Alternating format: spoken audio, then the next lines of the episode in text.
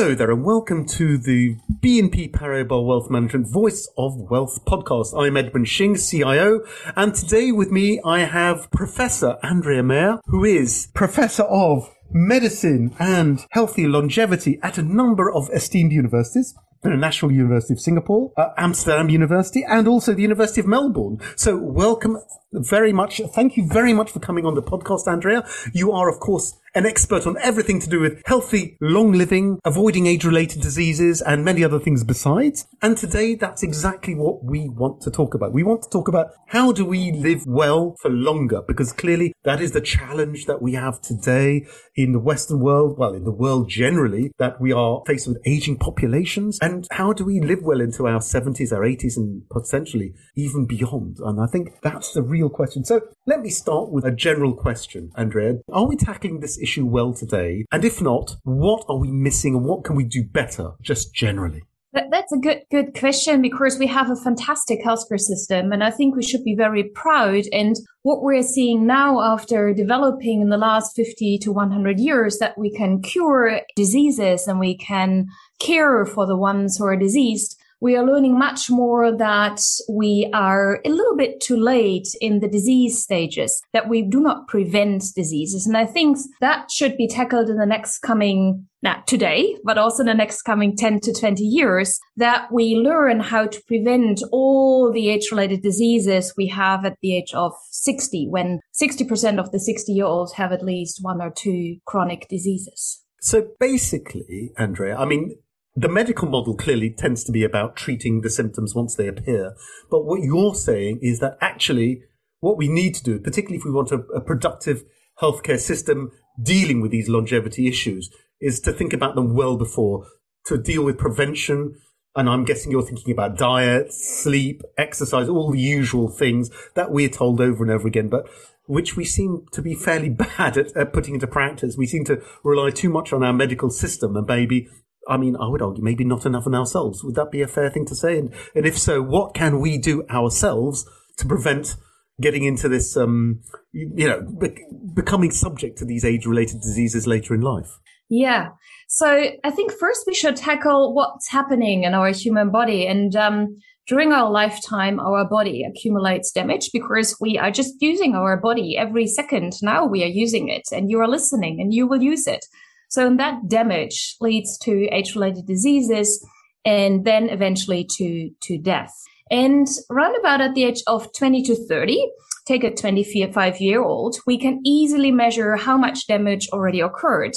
And while testing the bodily functions or blood markers, it's very easy already at very early ages to, to see that damage. And of course, then at the age of 30 to 40, you recognize yourself or I um, that the bodily function is going down, that um, I don't have the cardiovascular fitness anymore. So, and that's then really giving how well your body was aging. And we are calling that biological age. And the biological age is quite different from the chronological age.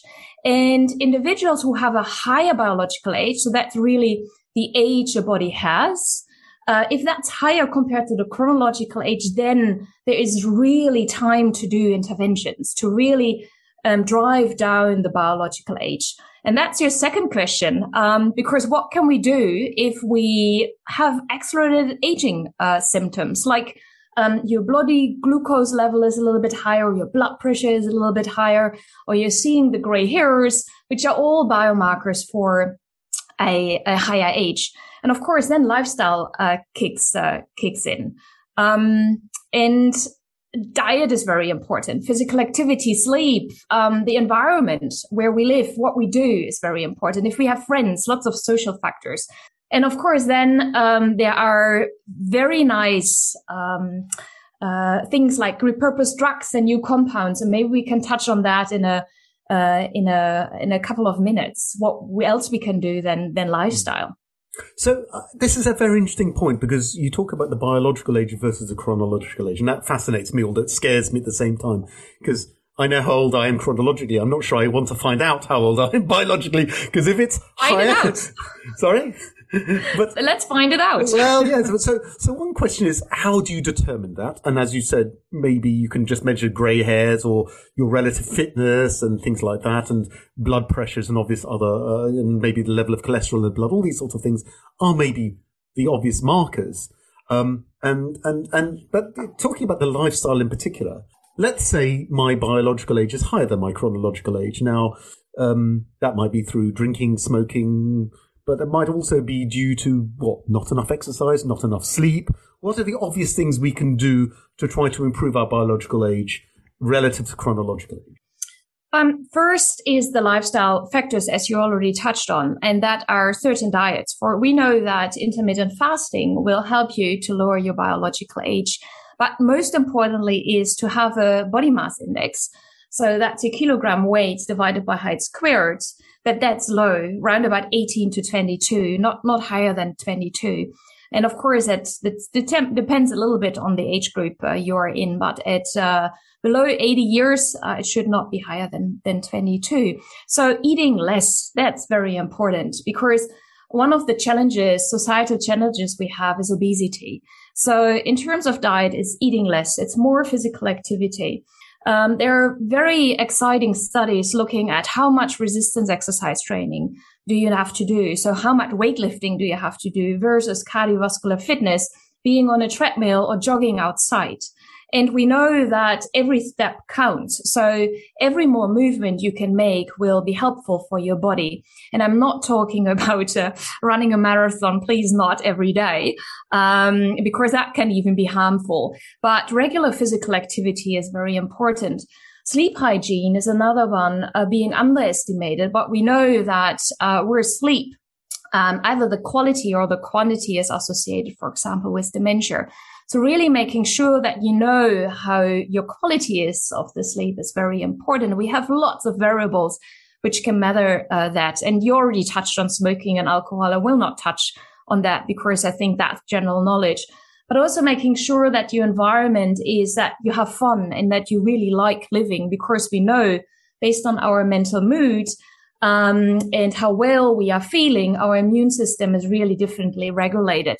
So people who are have fun in their life and they they really love uh, being on Earth, they uh, are reported to have much better immune systems than the ones who are more depressive and um, uh, don't like to be on Earth.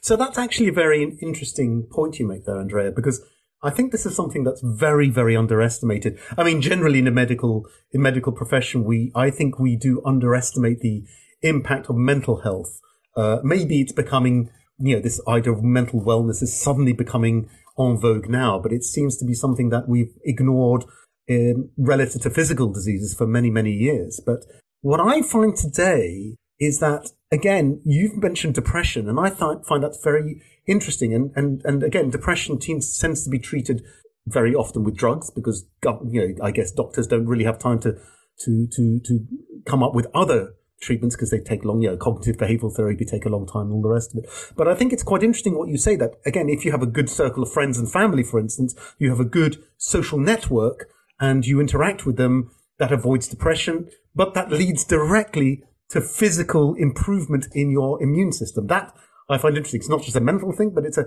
it is literally the, your mental state affecting your physical state afterwards, one leading to the other. Absolutely, because um, feelings are in the end um, biochemical reactions in our brain. And biochemical reactions means that cells release something, and that will be in the end. You can find that in the in the blood. And what kind of cells are in the blood? These are white blood cells. So, and they are reacting if you are contracted COVID, for example. That's our immune system being on the forefront, um, really on helping us not getting sick. So it really makes sense that we do not have to look at individual organs uh, in our body, but we have to, and that's what we are learning at the moment in the last 10 years, I would say, that we learn how organs are interacting with each other. So we also learn that if somebody has a higher glucose level, for example, that that is related to dementia, for example, or how the brain is functioning. And we know how the muscles interact with the brain. So it's a wonderful network of uh, a sort of concert between all the organs and cells interplaying with each other. So moving on now, moving on now, Andrea, to a specific issue with with aging and longevity, which is obviously um, Alzheimer's. Now, obviously, Alzheimer's is probably the, becoming the most one of the most prevalent age-related diseases we have in the world today. And again, we, I suppose we could talk about treatments, but there aren't very many. And we, we, you know, there is one introduced by Biogen, which, as you, as we mentioned before the podcast, it's somewhat controversial. So let's not go, to, go into that now. But my question to you, Andre, is more along the lines of, again, avoiding Alzheimer's. What can we do apart from what we've already mentioned? For instance, does brain training help? I mean, there's been a lot of talk about brain training, mental exercise, things like learning a new language or a new musical instrument as you get older. Does that really help? Um, and are there other treatments we should be considering alternative medicines like Chinese medicine, for instance? I mean, obviously you're based in Singapore at the moment, so I'm guessing you do have quite a lot of exposure to alternative Chinese medicines, which have been around for, let's be honest, thousands of years. And, you know, I, I can't believe that they wouldn't have existed for that long if they didn't work. But are there things within, let's say, acupuncture or other Chinese treatments that may also help that we need to consider? Yeah. So, first of all, if people are making the right, the good lifestyle choices, then there's a reduction of dementia by around about 30% of risk. So lifestyle is really powerful and especially uh, the physical activity, the dietary component is, and, and non-smoking, of course, is very important if we would like to prevent Alzheimer's uh, disease.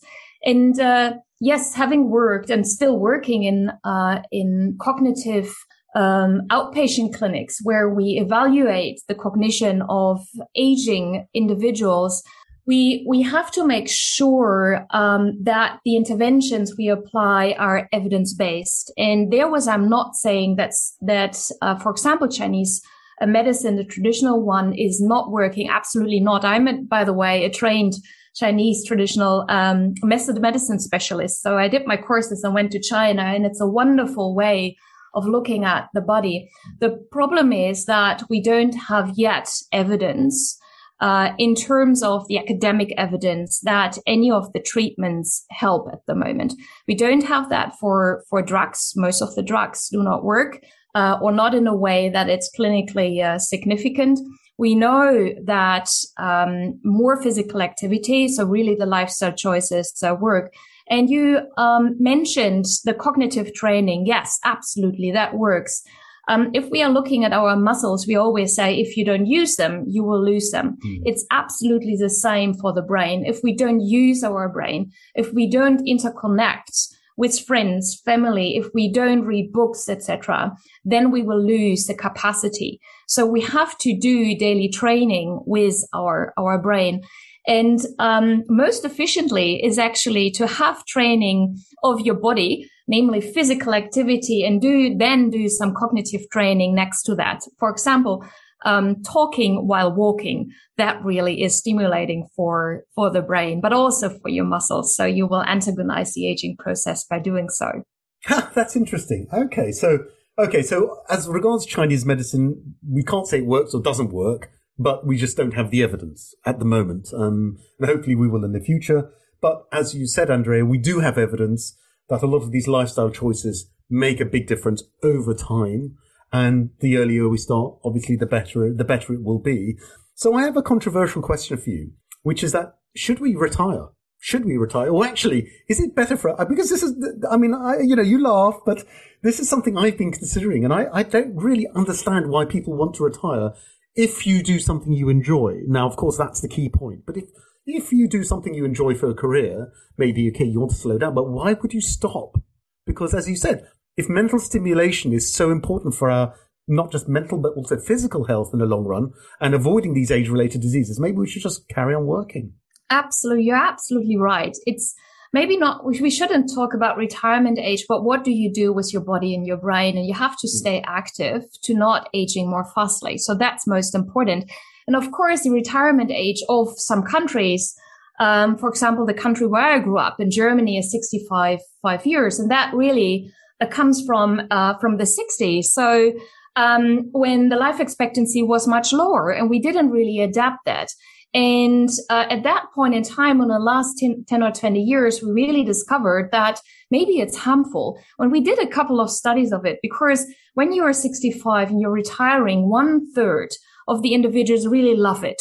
So it's really the second or the third life. So they go studying again and they go on vacation and they do really great things.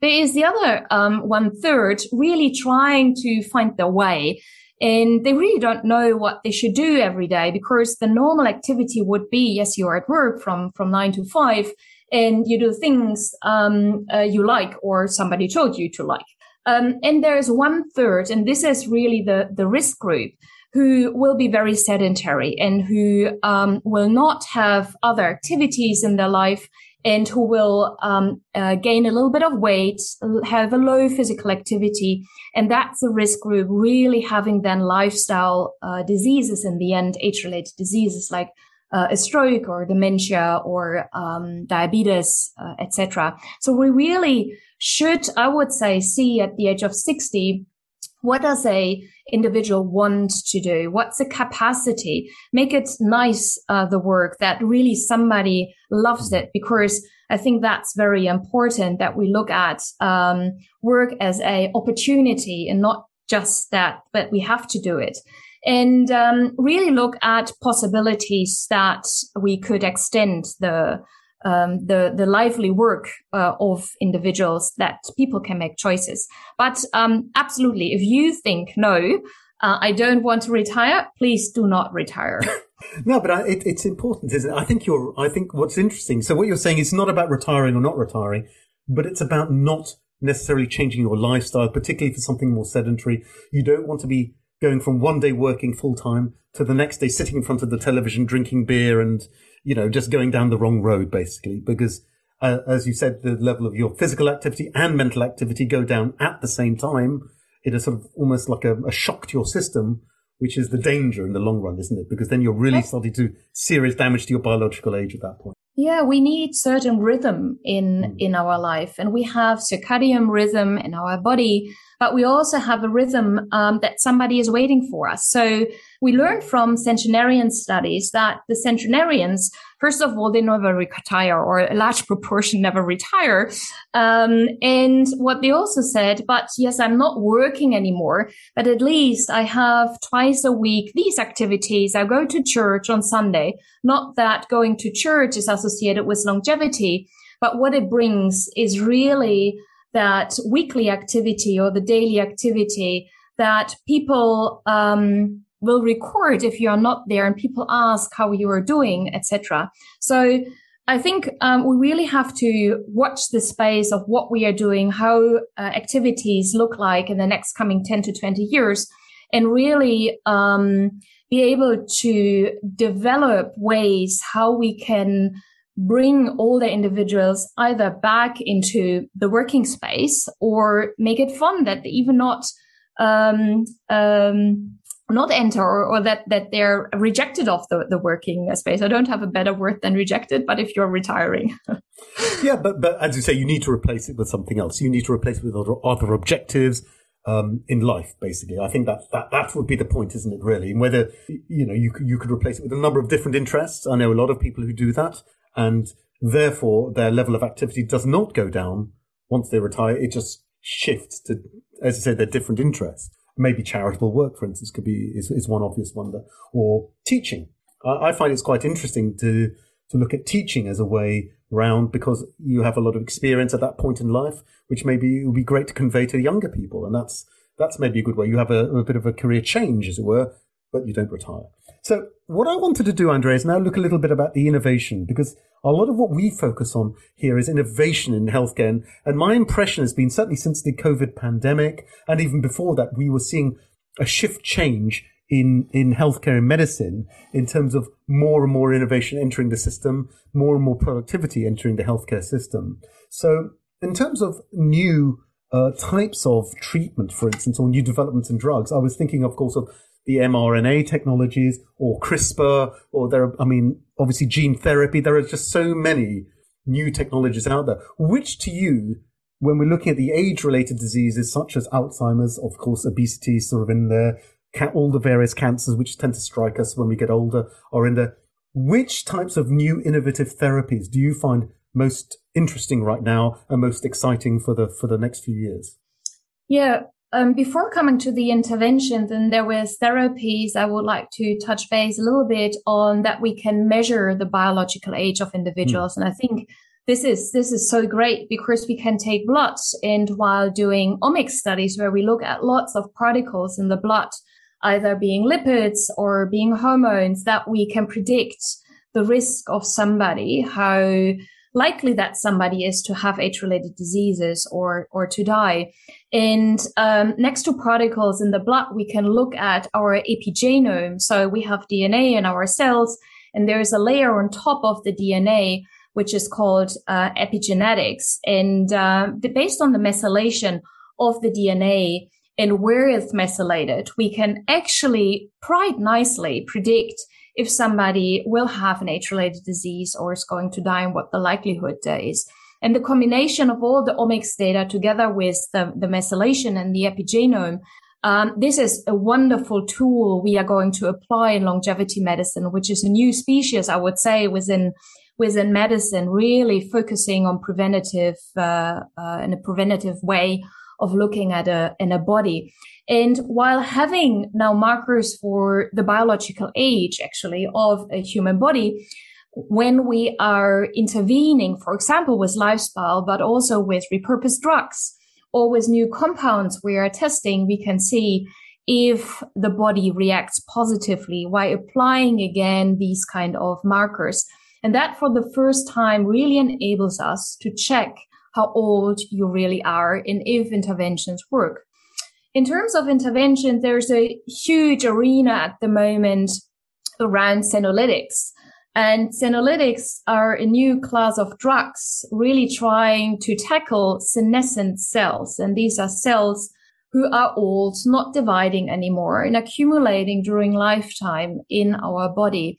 And they are very likely negatively influencing the surroundings, so other young cells. So the entire idea is to bring senolytics into the body and to remove senescent cells out of the body and therewith uh, cleaning up the body a little bit and making a body younger. So that's a huge uh, innovation that we can not only detect senescent cells, but we can also intervene. Um, and we have a couple of drugs at the moment. A, a secondary of a second one, really a huge field at the moment, which huge potential is the use of repurposed drugs. And repurposed drugs are drugs like uh, metformin or lithium or rapamycin. All these drugs are at the moment used in clinical practice. I'm an internal medicine specialist. I have a huge amount of patients where I prescribe these kind of drugs in higher dosages. And we are now trialing worldwide if we would give these drugs to classically healthy individuals, but with a higher biological age, can we prevent the occurrence of age related diseases? And that's so fantastic. And it's such a mind shift in, in medicine. So, so in a sense, what we're talking about is not so much treating the age related diseases once they occur, but again, it's coming back to preventing them happening in the first place, uh, either via the diagnostics or certainly starting with the diagnostics to figure out who's more vulnerable and then using preventative treatments to avoid them actually getting the age related diseases later on. A little bit like maybe healthy people taking statins in their 50s and 60s to avoid them getting blood clots later on and having heart attacks. So that's the sort of idea, isn't it? It's, it's taking the, or even taking aspirin to avoid the heart attacks later on but we're just taking it a stage further with different drugs to tackle. And and this is quite interesting. You say you can remove the old cells from the body. That's how do, how does that happen exactly? I'm fascinated. How on earth do you get the drugs to do that? I mean, where do the cells go? Senescent cells have a mechanism, uh, and that's a little bit downregulated that they don't undergo cell death. Hmm. So normally, um, we call that apoptosis. Um, we they are preventing suiciding themselves, so they're still in the body. And um, drugs who will activate that mechanism to, yeah, to to to activate suicide actually in the cells is the way at the moment how it's done. But we can also manipulate, for example, the immune cells, that the immune cells uh, see which cell is senescent or not, and then just eating the other cells. Ah, okay. So you what are they called? The phytophage. Yes, okay. So you either create cells that eat the dead, the eat the old cells to get rid of them that way, or you trigger the normal process of cell death that should have happened, but for some reason isn't happening. Uh, because that Absolutely. way they get to regen. So that's then going to be the regenerating process. Because that's right, isn't it? That in our body, I mean, this is the whole question of how much of us is really us because of our bodies regenerating. The cells are regenerating all the time. I think, except for our brain cells, perhaps, all the other cells in the body are always regenerating. So we're always replacing ourselves. And that's the normal way of things, right? And I guess Absolutely. this is, and this is the way that we can talk about, because I've heard, you know, if you go to the far end, there are people who are talking about extending healthy lifespans to 100 years plus, or, or even, you know, of course, you know, the, the, the sort of holy grail of eternal life. Now, that's still extremely controversial and most people don't believe that.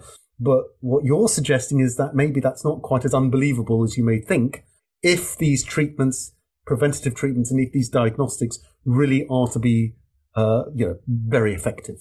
Absolutely. So um, longevity medicine is really trying to optimize the body functions, not at the age of 60, but from the age of 20 onwards. And they even healthcare professionals right now looking at um, even pre- before birth that um, that that we optimize the health of a, of a baby of a young child but especially when the entire body deteriorates and that occurs at the age of 20 25 um, we really have to optimize bodily functions and therewith maintaining health. And the entire paradigm shift that you're just going to the doctor if you already have symptoms, um, that's changing. While, for example, annual screenings or screening every five years, um, how your body is really functioning and different organ systems uh, are functioning. And while having so much new um, research within the biomarker field where we can really detect the biological age. This will be um, much easier to do. It will be much cheaper in the future, and there was achievable, hopefully, to implement in in healthcare. And I guess this is one area where the sort of the massive increase in computing power helps, because of course, calculating all of that and then processing all of that data that you will generate via these various tests is something we can do today that maybe in the past we couldn't. And as you say, we can do it younger, we can do it earlier. Um, so, in a sense, what you're arguing is if we really want to relieve some of the pressure from aging on the healthcare systems globally, what we actually need to do is put into place these preventative measures, these regular testing measures, measuring biological age, measuring some of the most obvious markers, um, and then obviously promoting wellness programs alongside of that, lifelong wellness programs from your 20s onwards. So again, promoting healthy diet, healthy uh, exercise and, and, and of course mental health, wellness as well from an early age to prevent the problems later on in life. That's really your point. It's not that we tackle this from the 60s and 70s onwards. It's no, you need to tackle it from much, much earlier to avoid getting to that point in the first place. Absolutely. And the key terms are really digital phenotyping, biological phenotyping, and start at the age of uh, 2025. Mm. Really have the passport uh, of yourself in the pocket, uh, maybe on your smartphone, that you regularly check what's your mm-hmm. weight, what's your sleep quality, what's your physical activity, what's your glucose level, etc. And while doing so, you can learn so much of your body, how you react to different stressors or conditions, um, that that you will obtain much more health than um, you you you would believe now. Mm. So, in a sense, a lot of the innovation is not so much in the new treatments, but much more in terms of the diagnostic, the diagnostics themselves, testing ourselves, uh, knowing our vulnerabilities, and then dealing with that up front and measuring, as you say, the various obvious characteristics that we, we can easily measure actually with as fitness trackers or with health trackers. And that actually may be much more innovative in dealing with the age related diseases than any sort of subsequent treatments later on in a sense, the point is not to rely on the treatments, but to deal with this much more earlier in the earlier in the in the sort of process, earlier in the life in one's life cycle. Yeah, but but also reacting then with interventions if you mm. think, okay, the body is not on track, and there are lots of dietary supplements which are tested at the moment to see if if it really can lower the biological age. So there is a huge number of trials at the moment where uh, we we test not only repurposed drugs, and I just gave you a couple of example amples, but there are 20, 30 more being tested at this moment in time, but also the new compounds and um, uh, the the biologicals which are tested uh, at this moment in time to see how we can lower the biological age. So, one final question for you, Andrea, which is a, a very simple question: um, Should we all be eating plant-based diets? Does that really make a difference to our biological age? Because I've some I've heard both competing stories. That some people say you should just go Atkins and go protein heavy, and that can obviously bring down obesity and, and improve your health that way. Others saying no, a plant based diet is the way to go. Uh, is there any evidence one way or the other? At least you will save the, the, the planet. but as as far as our health goes, does it? Is there any is there any big evidence? Because I, I, I see I see a lot of conflicting stories, and I'm not sure what to believe. Look, you are asking a vegetarian. okay, so if the if the if the if the professor in longevity is a vegetarian, that's what I should that's what I should take from this, right? Look, if the expert's a vegetarian, that's probably a good that's probably a good answer. I think um, please invite me to a next podcast where we really talk about different uh, diets because so much controversy, and we also because we only take okay, what kind of diet is good these questions we shouldn't ask. We should ask what kind of diet at what age is important because while we are aging, our our body needs needs different, for example, amino acids, a different amount of proteins, etc. At the age of 80, 90, when sarcopenia occurs, low muscle mass, we really have to give lots of proteins. However, there are lots of evidences that we shouldn't do that at the age of 20 to 30. So, um, uh, w- watch the space, and uh, I think we cannot just answer it by by having uh, yeah a couple of minutes. Well, that's fantastic. I think I think that's a fantastic place to end this time, Andrea. And I'm sure we'll be having you back to go into this in some more detail in a future podcast. But for now, thank you very much, Professor Andrea Maier, and uh, thank you very much to our audience for listening. And we will be back very soon with another podcast from BNP Paribas Wealth Management, the voice of wealth. But for now, thank you very much and goodbye.